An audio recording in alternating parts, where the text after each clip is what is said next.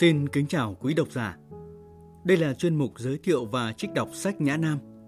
Hôm nay Nhã Nam xin được giới thiệu với các bạn về cuốn sách Những tù nhân của địa lý của tác giả Tim Marshall. Trong chuyên mục này hôm nay, chúng ta sẽ cùng tìm hiểu về cuốn sách và sau đó là trích đọc chương 1. Cảm ơn các bạn đang lắng nghe. Lời tựa Chúng ta đang sống trong một thời đại bất ổn khác thường. Chuyện đó không có gì phải bàn cãi. Chúng ta được bảo rằng thế giới chưa bao giờ bất định như bây giờ. Những phán đoán như vậy gợi nên những phản hồi thận trọng và thậm chí đa nghi hơn. Thế giới vốn dĩ vẫn luôn bất ổn và tương lai vẫn luôn khó lường ngay chính từ định nghĩa của nó. Nhưng mối lo âu hiện tại của chúng ta chắc chắn còn tệ hại hơn. Dù không nói đến điều gì khác, lễ kỷ niệm 100 năm của sự kiện 1914 đủ để gợi nhắc chúng ta về điều đó. Dù sao, chắc chắn những thay đổi căn bản đang diễn ra và những thay đổi đó có ý nghĩa thực sự đối với tương lai của chúng ta và của con cái chúng ta, dù chúng ta đang sống ở đâu đi nữa. Những thay đổi về kinh tế, xã hội và nhân khẩu học, tất cả đều liên quan tới sự thay đổi nhanh chóng về công nghệ, đều có những hệ lụy toàn cầu, cho thấy sự khác biệt rõ giữa thời đại chúng ta đang sống với những thời đại trước. Hẳn đây là lý do vì sao chúng ta nói rất nhiều về tình trạng bất định khác thường và tại sao việc bình luận về địa chính trị lại trở thành một ngành đang phát triển. Tim Marshall có thừa tư cách cả về cá nhân và chuyên môn để đóng góp cho cuộc tranh luận này. Ông đã trực tiếp tham gia vào nhiều quá trình phát triển ấn tượng nhất trong vòng 25 năm qua. Như ông nhắc chúng ta trong lời giới thiệu, ông từng có mặt tại tiền tuyến ở Balkan, Afghanistan và Syria. Ông nhận ra rằng các quyết định và các sự kiện, những mâu thuẫn quốc tế và những cuộc nội chiến chỉ có thể được thấu hiểu bằng cách xem xét đầy đủ những hy vọng, sợ hãi và định kiến do lịch sử hình thành và đến lượt chúng đã bị thúc ép như thế nào bởi môi trường vật lý xung quanh, tức là địa lý, môi trường mà trong đó các cá nhân, xã hội và quốc gia đã phát triển. Kết quả là, cuốn sách này chứa đầy những kiến giải sâu sắc có liên quan trực tiếp đến an ninh và đời sống ổn định của chúng ta. Điều gì đã tác động đến hành động của Nga tại Ukraine? Phải chăng người phương Tây, chúng ta đã không thể lường trước được điều đó? Nếu như vậy thì tại sao? Moscow sẽ còn đẩy sự việc đi xa tới đâu nữa đây? Rốt cuộc, liệu Trung Quốc đã cảm thấy an toàn hay chưa trong phạm vi đường biên giới đất liền mà họ cho là tự nhiên? Và điều này sẽ gây ảnh hưởng ra sao đến Hoa Kỳ, đến đường lối tiếp cận quyền lực hàng hải của Bắc Kinh? Điều này có ý nghĩa gì đối với các quốc gia khác trong khu vực, bao gồm cả Ấn Độ và Nhật Bản? Trong hơn 200 năm, Hoa Kỳ đã hưởng lợi từ những hoàn cảnh địa chính trị và nguồn tài nguyên thiên nhiên vô cùng ưu đãi. Giờ đây, họ có được nguồn tài nguyên dầu khí trái với thông lệ. Liệu điều này có ảnh hưởng đến chính sách toàn cầu của họ hay không? Hoa Kỳ có lực lượng và khả năng phục hồi phi thường. Vậy tại sao người ta lại nói về sự suy yếu của Hoa Kỳ nhiều như vậy? Liệu sự chia rẽ sâu sắc và những cảm xúc mãnh liệt tại Bắc Phi, Trung Đông và Nam Á có là thứ bất trị? Hay chúng ta vẫn có thể tìm thấy hy vọng nào đó cho tương lai? Cuối cùng, và có lẽ là điều quan trọng nhất đối với Vương quốc Anh, một trong những nền kinh tế lớn nhất và mang tính toàn cầu nhất. Châu Âu phản ứng thế nào với sự bấp bênh, xung đột ở gần và cả ở xa? Như Tim đã chỉ ra, trong 70 năm qua, và đặc biệt là từ năm 1991, châu Âu đã trở nên êm ấm với hòa bình và thịnh vượng. Phải chăng chúng ta đang đứng trước nguy cơ chấp nhận điều đó như một sự hiển nhiên? Liệu rồi đây chúng ta vẫn hiểu được những gì đang xảy ra xung quanh mình chăng? Nếu bạn muốn suy nghĩ về những câu hỏi trên, hãy đọc cuốn sách này. Sir John Scarlett, Cục trưởng Cục Tình báo MI6, giai đoạn 2004-2009. Chương 1. Nga Rộng lớn, tính từ so sánh, rộng lớn hơn, rộng lớn nhất, diện tích hay kích thước rất lớn, mênh mông. Nga là một đất nước rộng lớn, rộng lớn nhất, mênh mông. Diện tích của Nga là 6 triệu dặm vuông, bao phủ 11 múi giờ, là quốc gia lớn nhất thế giới. Rừng, hồ, sông ngòi, lãnh nguyên đóng băng, thảo nguyên, rừng taiga và vùng núi của nước Nga, tất thảy đều mênh mông. Kích thước này đã hằn sâu trong nhận thức tập thể của chúng ta. Dù chúng ta có ở nơi đâu, thì nước Nga vẫn luôn ở đó. Có thể nằm về phía đông, phía tây, phía bắc hay phía nam, nhưng luôn luôn có gấu Nga vĩ đại. Bạn có lẽ cho rằng không ai từng có ý định xâm lược nước Nga, Nhưng đó không phải là suy nghĩ của người Nga và họ có lý. Trong vòng 500 năm trở lại đây, họ đã bị xâm lược một vài lần từ phía Tây. Người Ba Lan vượt qua đồng bằng Bắc Âu năm 1605, sau đó là người Thụy Điển dưới thời của vô Sát đệ 7 vào năm 1708. Người Pháp dưới quyền Napoleon vào năm 1812 và người Đức hai lần trong cả hai cuộc thế chiến năm 1914 và 1941. Nhìn theo một cách khác, nếu tính từ cuộc xâm lược của Napoleon năm 1812 rồi tính cả cuộc chiến tranh Crimea năm 1853-1856 và hai cuộc thế chiến cho đến năm 1945. Như vậy, người Nga phải chiến đấu trong hoặc xung quanh đồng bằng Bắc Âu trung bình 33 năm một lần. Vào cuối Thế chiến thứ hai năm 1945, người Nga chiếm giữ một vùng lãnh thổ chiếm đoạt được từ nước Đức tại Trung và Đông Âu. Một số vùng trở thành một phần của Liên bang Xô Viết khi nó ngày càng trở nên giống với đế chế Nga cổ. Năm 1949, Tổ chức Hiệp ước Bắc Đại Tây Dương NATO được hình thành bởi sự kết hợp của châu Âu và các quốc gia Bắc Mỹ để phòng vệ châu Âu và Bắc Đại Tây Dương trước hiểm họa tấn công từ phía Liên bang Xô Viết. Để đáp lại, đa số các quốc gia cộng sản ở châu Âu dưới sự lãnh đạo của Nga thành lập khối hiệp ước Warsaw năm 1955, một hiệp ước phòng thủ và tương trợ về quân sự. Hiệp ước này được coi là vững như thành đồng, nhưng sau vài năm của thập niên 1980, nó đã bị rỉ sét. Và sau khi bức tường Berlin sụp đổ vào năm 1989, nó tan thành khói bụi. Tổng thống Vladimir Putin không phải là người hâm mộ vị Tổng thống Liên Xô cuối cùng, Mikhail Gorbachev. Ông đổ lỗi cho Gorbachev vì đã làm suy yếu an ninh Nga và đề cập đến sự tan rã của Liên bang Xô Viết trong những năm 1990 như một thảm họa địa chính trị lớn của thế kỷ. Kể từ đó, người Nga lo lắng canh chừng trong khi NATO cứ từ từ lén đến gần, kết nạp thêm các nước mà Nga tuyên bố là các nước này đã từng hứa sẽ không tham gia như Séc, Hungary và Ba Lan vào năm 1999, Bulgaria, Estonia, Latvia, Lithuania, Romania và Slovakia vào năm 2004 và Albania trong năm 2009. NATO nói rằng chẳng có một cam kết nào như vậy từng được đưa ra. Nga, như mọi cường quốc khác, đang nghĩ cho 100 năm tới và hiểu rằng trong khoảng thời gian đó, mọi thứ đều có thể xảy ra. Một thế kỷ trước, ai có thể đoán được là các lực lượng quân đội Hoa Kỳ sẽ đóng quân tại Ba Lan và các quốc gia vùng Baltic, cách Moscow chỉ vài trăm dặm. Đến năm 2004, mới 15 năm kể từ năm 1989, tất cả các thành viên cũ của khối hiệp ước Warsaw trước đây, trừ Nga, đều tham gia NATO hoặc Liên minh châu Âu. Trong thế kỷ 20, nước Nga Cộng sản đã thành lập Liên bang Xô Viết. Đằng sau lời hùng biện, người lao động toàn thế giới liên hiệp lại. Liên Xô rõ ràng chỉ đơn giản là đế quốc Nga mà thôi. Sau chiến tranh thế giới thứ hai, nó trải dài từ Thái Bình Dương đến Berlin, từ Bắc Cực đến biên giới Afghanistan, một siêu cường kinh tế, chính trị và quân sự. Chỉ có Hoa Kỳ mới là đối thủ. Vì nhiều lý do, Nga không phải là một thế lực châu Á. Bất kể đặc tính Âu Châu của nước này là nhiều hay ít. Mặc dù 75% lãnh thổ của nó nằm ở châu Á, nhưng chỉ có 22% dân số sống tại đó. Siberia có thể là chiếc dương báu vật của nước Nga, chứa đựng phần lớn tài nguyên khoáng sản, dầu khí, nhưng đó là một vùng đất khắc nghiệt, đóng băng hàng tháng liền với những khu rừng bạt ngàn, rừng taiga, đất đai quá cằn cỗi không thể canh tác và những vùng đầm lầy rộng lớn. Chỉ có hai mạng lưới đường sắt chạy từ Tây sang Đông, tuyến đường xuyên Siberia và tuyến đường Baikal-Amur. Chỉ có vài tuyến đường vận chuyển Bắc Nam và do đó không có cách nào dễ dàng để Nga phát huy quyền lực của mình về phía Nam tới Mông Cổ hoặc Trung Quốc hiện đại. Họ thiếu nguồn nhân lực và đường tiếp vận để làm điều đó. Bên ngoài miền đất trung tâm của Nga, phần lớn dân số của Liên bang Nga không thuộc sắc tộc Nga và chẳng mấy trung thành với Moscow, dẫn đến một hệ thống an ninh khắt khe tương tự như thời kỳ Liên bang Xô Viết. Trong thời kỳ đó, Nga thực tế là một thế lực thực dân cai trị các quốc gia và các dân tộc mà họ cảm thấy mình không có gì chung với những ông chủ của họ. Các bộ phận của Liên bang Nga, ví dụ như Chechnya và Dagestan ở vùng Caucasus, vẫn giữ cảm nhận ấy cho tới nay.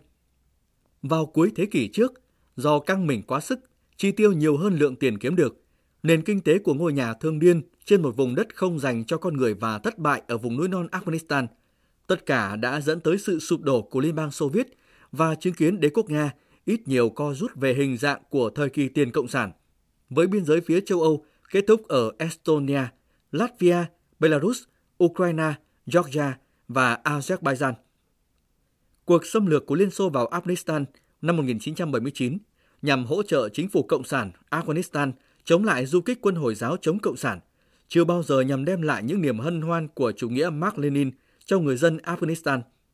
Mục đích của nó vẫn luôn nhằm đảm bảo cho Moscow quyền kiểm soát không gian này để ngăn chặn bất kỳ thế lực nào khác làm điều tương tự.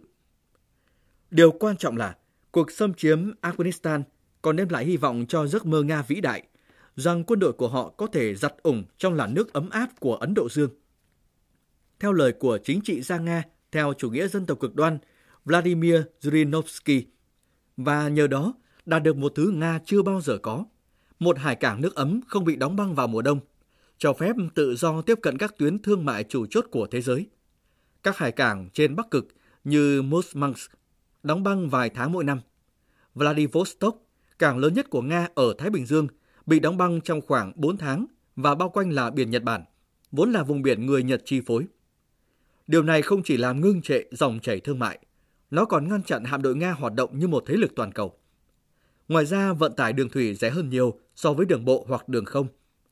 Tuy nhiên, giấc mơ về những tuyến đường biển nước ấm mở ra đại dương đã tuột dần khỏi tay nước Nga. Và nay, có lẽ còn xa vời hơn so với 200 năm về trước. Trải nghiệm Afghanistan đôi khi còn được gọi là cuộc chiến Việt Nam của Nga. Nhưng còn hơn thế nữa, những đồng bằng Kandahar và vùng núi non Hindu Kush đã chứng minh cho cái quy luật nói rằng Afghanistan là mồ chôn của các đế chế. Việc thiếu một cảng nước ấm có lối ra trực tiếp với các đại dương luôn là gót chân an xin của nước Nga. Nó hệ trọng về mặt chiến lược, không kém gì đồng bằng Bắc Âu. Nga đang ở trong tình trạng bất lợi về mặt địa lý. Chỉ nhờ nguồn tài nguyên dầu mỏ và khí đốt, nó mới thoát khỏi vị thế một thế lực yếu ớt hơn nhiều. Không ngạc nhiên khi Peter Đại Đế, theo di chúc của ông năm 1725, khuyên các con tiếp cận càng gần Constantinople và Ấn Độ càng tốt. Bất cứ kẻ nào nắm quyền cai trị ở đó sẽ là bá chủ thực sự của thế giới. Do đó, liên tục kích động chiến tranh không chỉ ở Thổ Nhĩ Kỳ mà còn ở Ba Tư, xâm nhập vịnh Ba Tư, tiến đến Ấn Độ. Khi tan rã, Liên bang Xô Viết phân chia thành 15 quốc gia. Địa lý đã trả được mối hận với ý thức hệ Xô Viết. Bản đồ Nga tái hiện một hình ảnh hợp lý hơn, trong đó núi, sông, hồ và biển phác họa địa phận mỗi dân tộc cư trú riêng rẽ với nhau, và từ đó họ phát triển ngôn ngữ và phong tục khác nhau như thế nào. Một ngoại lệ đối với quy tắc này là các quốc gia Stan, ví dụ Tajikistan, biên giới của các quốc gia này bị Stalin vẽ ra đầy dụng ý, nhằm làm suy yếu họ bằng cách bảo đảm mỗi quốc gia đều có nhiều người thiểu số đến từ các quốc gia khác. Nếu bạn nhìn suốt một thời kỳ dài của lịch sử, mà hầu hết các nhà ngoại giao và các nhà hoạch định quân sự đều làm như vậy, thì vẫn có đủ mọi lá bài để chơi cho mỗi quốc gia vốn trước đây cấu thành Liên bang Xô Viết, thêm vào vài thứ khác vốn trước đây thuộc khối hiệp ước quân sự Warsaw. Họ có thể được chia thành ba nhóm. Nhóm quốc gia trung lập, nhóm thân phương Tây và nhóm thân Nga. Các quốc gia trung lập Uzbekistan, Azerbaijan và Turkmenistan là những nước có ít lý do để liên minh với Nga và phương Tây. Đó là vì cả ba quốc gia này đều tự sản xuất năng lượng và không phải nhờ vả phe nào để đảm bảo cho an ninh hoặc thương mại của họ. Nhóm thân Nga gồm Kazakhstan, Kyrgyzstan, Tajikistan, Belarus và Armenia. Nền kinh tế của các nước này gắn liền với Nga giống như phần lớn nền kinh tế của Đông Ukraine thuộc vào Nga. Một lý do nữa cho cuộc nổi dậy ở đó. Quốc gia lớn nhất trong số này, Kazakhstan, dựa dẫm vào Nga về mặt ngoại giao và nhóm dân cư thiểu số thuộc sắc tộc Nga của nước này khá lớn và đã được hòa nhập chặt chẽ vào xã hội Kazakhstan. Năm quốc gia này, ngoại trừ Tajikistan, đã tham gia cùng Liên bang Nga trong Liên minh Kinh tế Á-Âu mới, một kiểu tổ chức Liên minh châu Âu của các nước nghèo. Lần đầu kỷ niệm ngày thành lập vào tháng 1 năm 2016. Và cả năm nước này đều nằm trong liên minh quân sự với Nga, gọi là Tổ chức Hiệp ước An ninh Tập thể.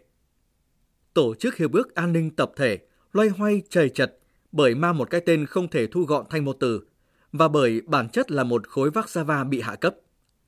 Nga vẫn duy trì sự hiện diện quân sự tại Kyrgyzstan, Tajikistan và Armenia. Sau cùng là những quốc gia thân phương Tây. Trước đây họ nằm trong khối hiệp ước Warsaw Nhưng nay tất cả đã gia nhập NATO và hoặc Liên minh châu Âu như Ba Lan, Latvia, Lithuania, Estonia, Séc, Bulgaria, Hungary, Slovakia, Albania và Romania. Không phải trùng hợp ngẫu nhiên mà nhiều quốc gia trong số này là những nước từng bị ảnh hưởng nặng nề nhất bởi chế độ chuyên quyền Liên Xô. Cộng thêm Georgia, Ukraine và Moldova đều muốn tham gia vào cả hai tổ chức vừa nêu, nhưng đang bị giữ ngoài tầm tay do nằm sát Nga về địa lý và do cả ba đều có quân đội Nga hoặc quân của phe thân Nga trên đất của họ. Việc bất kỳ quốc gia nào trong số này trở thành thành viên NATO có thể là mồi lửa cho một cuộc chiến tranh. Tất cả những điều kể trên giải thích tại sao trong năm 2013, khi cuộc đấu đá chính trị về phương hướng của Ukraine ngày càng sôi sục, Moscow đã trở nên quyết liệt. Chừng nào một chính phủ thân Nga còn nắm quyền tại Kiev, người Nga vẫn có thể tự tin rằng khu vực đệm của họ còn nguyên vẹn và canh giữ cho đồng bằng Bắc Âu. Họ cũng có thể chấp nhận ngay cả một nước Ukraine trung lập có tính toán, nếu hứa không gia nhập Liên minh châu Âu hay NATO và duy trì hợp đồng cho Nga thuê dài hạn cảng nước ấm Sevastopol ở Crimea.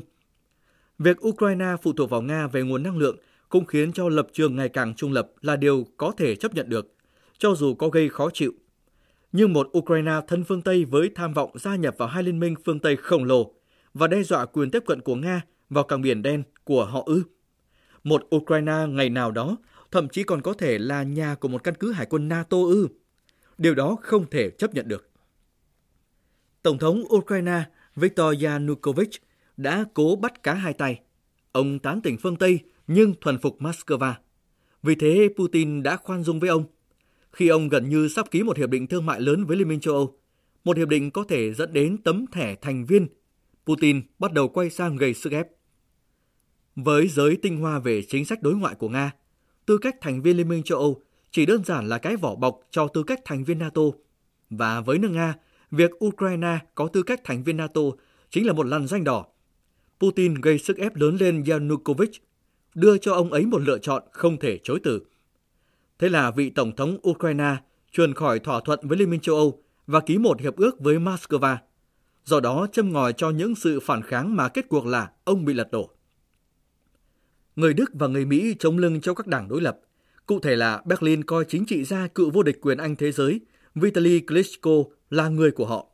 Phương Tây đang lôi kéo Ukraine về phía họ, cả về tri thức cũng như kinh tế, khi giúp phe thân Tây Âu ở Ukraine ngả thêm về phía Tây bằng cách đào tạo và tài trợ cho một số nhóm dân chủ đối lập. Cuộc chiến đường phố bùng nổ ở Kiev và các cuộc biểu tình lan rộng trên khắp đất nước. Tại miền đông Ukraine, đám đông xuống đường để ủng hộ Tổng thống, trong khi tại miền Tây, ở các thành phố như Lviv, trước đây thuộc Ba Lan, đang loay hoay cố thoát khỏi bất kỳ ảnh hưởng nào của phe thân Nga. Vào giữa tháng 2 năm 2014, chính phủ không còn kiểm soát được Lviv và các vùng đô thị khác nữa. Sau đó vào ngày 22 tháng 2, sau khi hàng chục người bị giết tại Kiev, Tổng thống lo sợ cho mạng sống của mình đã bỏ chạy.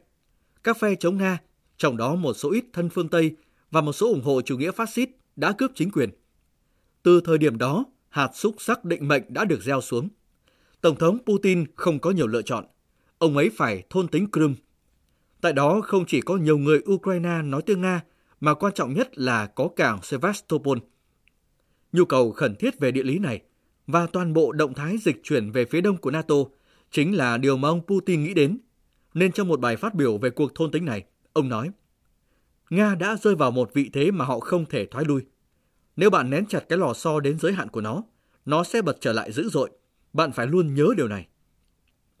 Sevastopol thực sự là cảng nước ấm trọng yếu duy nhất của nước Nga. Tuy nhiên, con đường thoát khỏi Biển Đen và đi vào Địa Trung Hải bị hạn chế bởi Công ước Montreux năm 1936. Nó trao quyền kiểm soát eo biển Bosporus cho Thổ Nhĩ Kỳ, nước hiện là thành viên NATO. Các tàu hải quân Nga có thể vượt qua eo biển, nhưng với số lượng hạn chế, và điều này sẽ không được phép trong trường hợp có xung đột.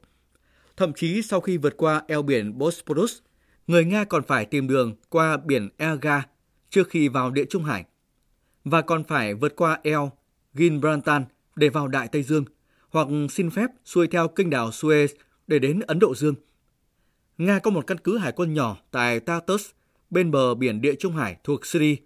Điều này phần nào giải thích sự ủng hộ của họ đối với chính phủ Syria khi xung đột nổ ra vào năm 2011.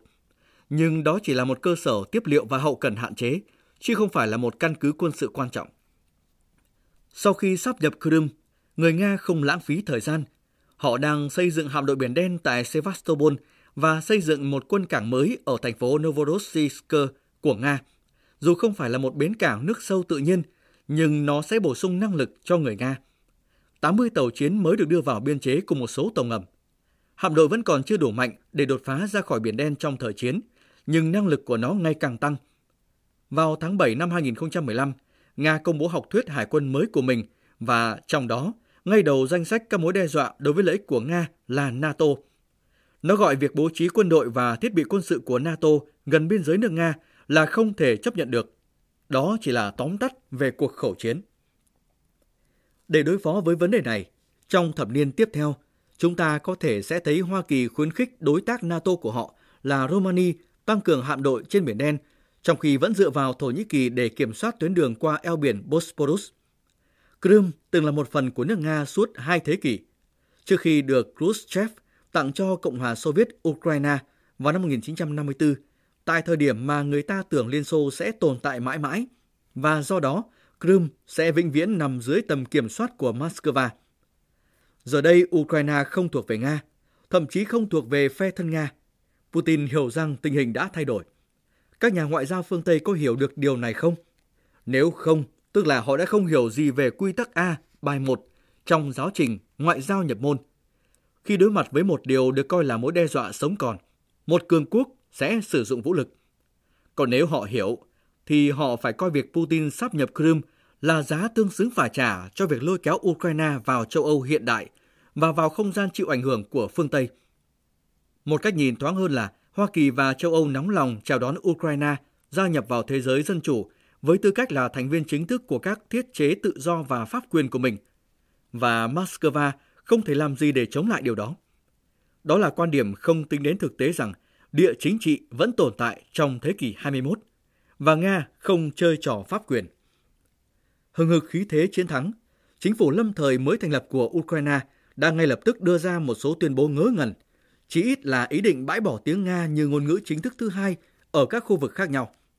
Vì các khu vực này vốn có nhiều người nói tiếng Nga và có cảm tình với Nga, và thực tế bao gồm cả Crimea.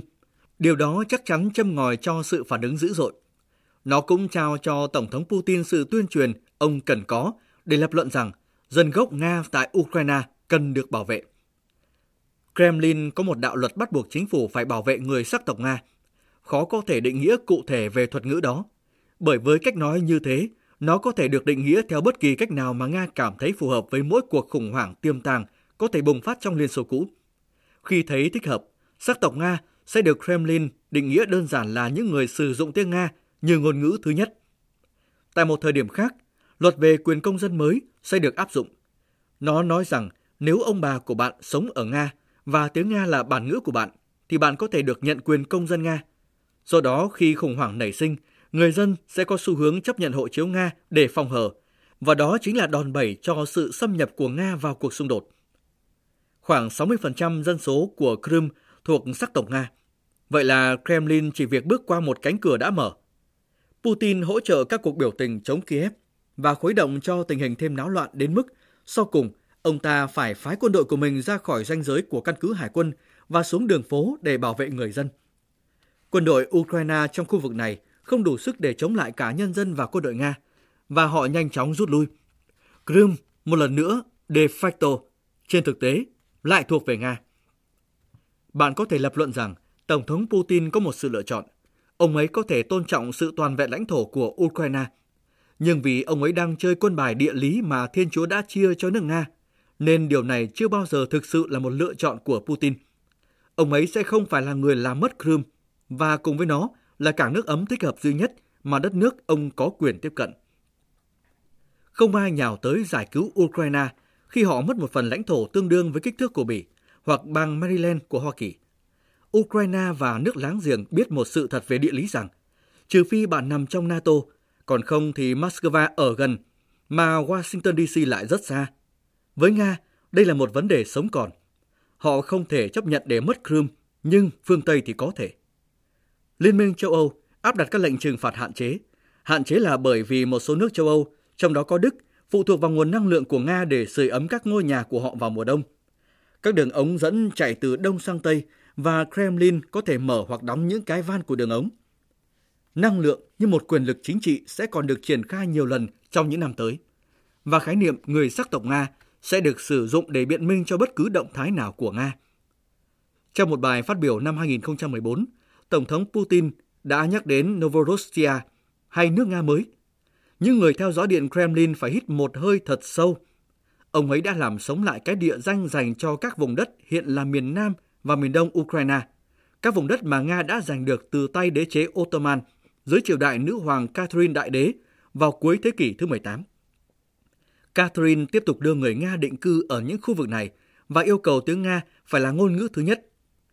Novorossiya chỉ được nhượng lại cho nước Cộng hòa xã hội chủ nghĩa Xô Viết Ukraine mới thành lập vào năm 1922. Tại sao? Putin đặt câu hỏi tu từ. Hãy để Thiên Chúa phán xét họ. Trong bài phát biểu của mình, ông ấy đã liệt kê các vùng đất thuộc Ukraine gồm Kharkiv, Lugansk, Donetsk, Kherson, Mykolaiv và Odessa trước khi nói. Nga đã mất những lãnh thổ này vì nhiều lý do, nhưng ở đó vẫn còn có nhân dân. Mấy triệu người thuộc sắc dân Nga vẫn còn nằm trong những vùng thuộc Liên Xô cũ, nhưng nằm ngoài nước Nga. Không có gì ngạc nhiên, sau khi chiếm Crimea, Nga tiếp tục khuyến khích các cuộc nổi dậy của những phe thân Nga tại các trung tâm công nghiệp phía đông Ukraine ở Lugansk và Donetsk. Nga có thể dễ dàng đưa quân đến bờ phía đông của sông Donetsk tại Kiev, nhưng họ không cần phải nhức đầu về chuyện đó. Khuyến khích sự bất ổn ở biên giới phía đông của Ukraine và nhắc cho Kiev nhớ rằng ai thực sự kiểm soát nguồn cung cấp năng lượng. Đó chính là cách ít đau đớn và ít tốn kém hơn nhiều để đảm bảo rằng sự mê đắm của Kiev với phương Tây đang điếm kia không biến thành một cuộc hôn nhân được hoàn tất trong phòng ngủ của Liên minh châu Âu hoặc NATO. Việc ngấm ngầm hỗ trợ cho cuộc nổi dậy ở phía đông Ukraine cũng sẽ đơn giản về mặt hậu cần và còn dễ bề phủ nhận trên trường quốc tế. Việc chơ cháo nói dối trong phòng họp của Hội đồng Bảo an Liên Hợp Quốc quả là điều đơn giản nếu đối thủ không có bằng chứng 10-10 về hành động của bạn. Và quan trọng hơn, không muốn có bằng chứng 10-10 nếu bằng chứng ấy buộc họ phải làm một điều gì đó để có nó. Nhiều chính trị gia phương Tây thở phào nhẹ nhõm và lầm bẩm. Ơn Chúa, Ukraine không nằm trong NATO, nếu không chúng ta đã phải hành động. Việc sáp nhập Crimea cho thấy Nga sẵn sàng hành động quân sự như thế nào để bảo vệ những gì mà họ coi là lợi ích của mình trong vùng họ gọi là ngoại vi của mình. Họ phải có một phen đấu trí để các thế lực bên ngoài sẽ không can thiệp, và Crimea là chuyện có thể được. Crimea gần với Nga, có thể tiếp tế qua Biển Đen và Biển Azov, và có thể dựa vào sự ủng hộ nội bộ từ phần lớn dân cư của bán đảo. Nga vẫn chưa xong việc với Ukraine, cũng như các nơi khác. Vùng Donbass, chiến sự vẫn lác đác tùy lúc. Một vụ bộc phát bạo lực tại đó vào mùa hè năm 2017 gây thiệt mạng cho một số binh lính Ukraine, khiến Hoa Kỳ phải cân nhắc tăng cường viện trợ quân sự cho Ukraine và Nga thực hiện các cuộc tập trận lớn trên biên giới Ukraine. Trừ phi cảm thấy bị đe dọa, Nga có thể sẽ không phái quân đội của mình vào các nước vùng Baltic hoặc tiến xa hơn hiện nay tại Georgia, nhưng Nga sẽ gia tăng quyền lực của mình tại Georgia và trong thời kỳ biến động này, không thể loại trừ khả năng xảy ra hành động quân sự xa hơn. Tuy nhiên, cũng như các hành động của Nga trong cuộc chiến với Georgia năm 2008, từng là lời cảnh báo để NATO không tiến đến gần hơn. Thông điệp của NATO gửi đến Nga vào mùa hè năm 2014 là bấy nhiêu về phía Tây là đủ và đừng xa hơn nữa. Một vài chiến đấu cơ của NATO đã bay tới các quốc gia vùng Baltic.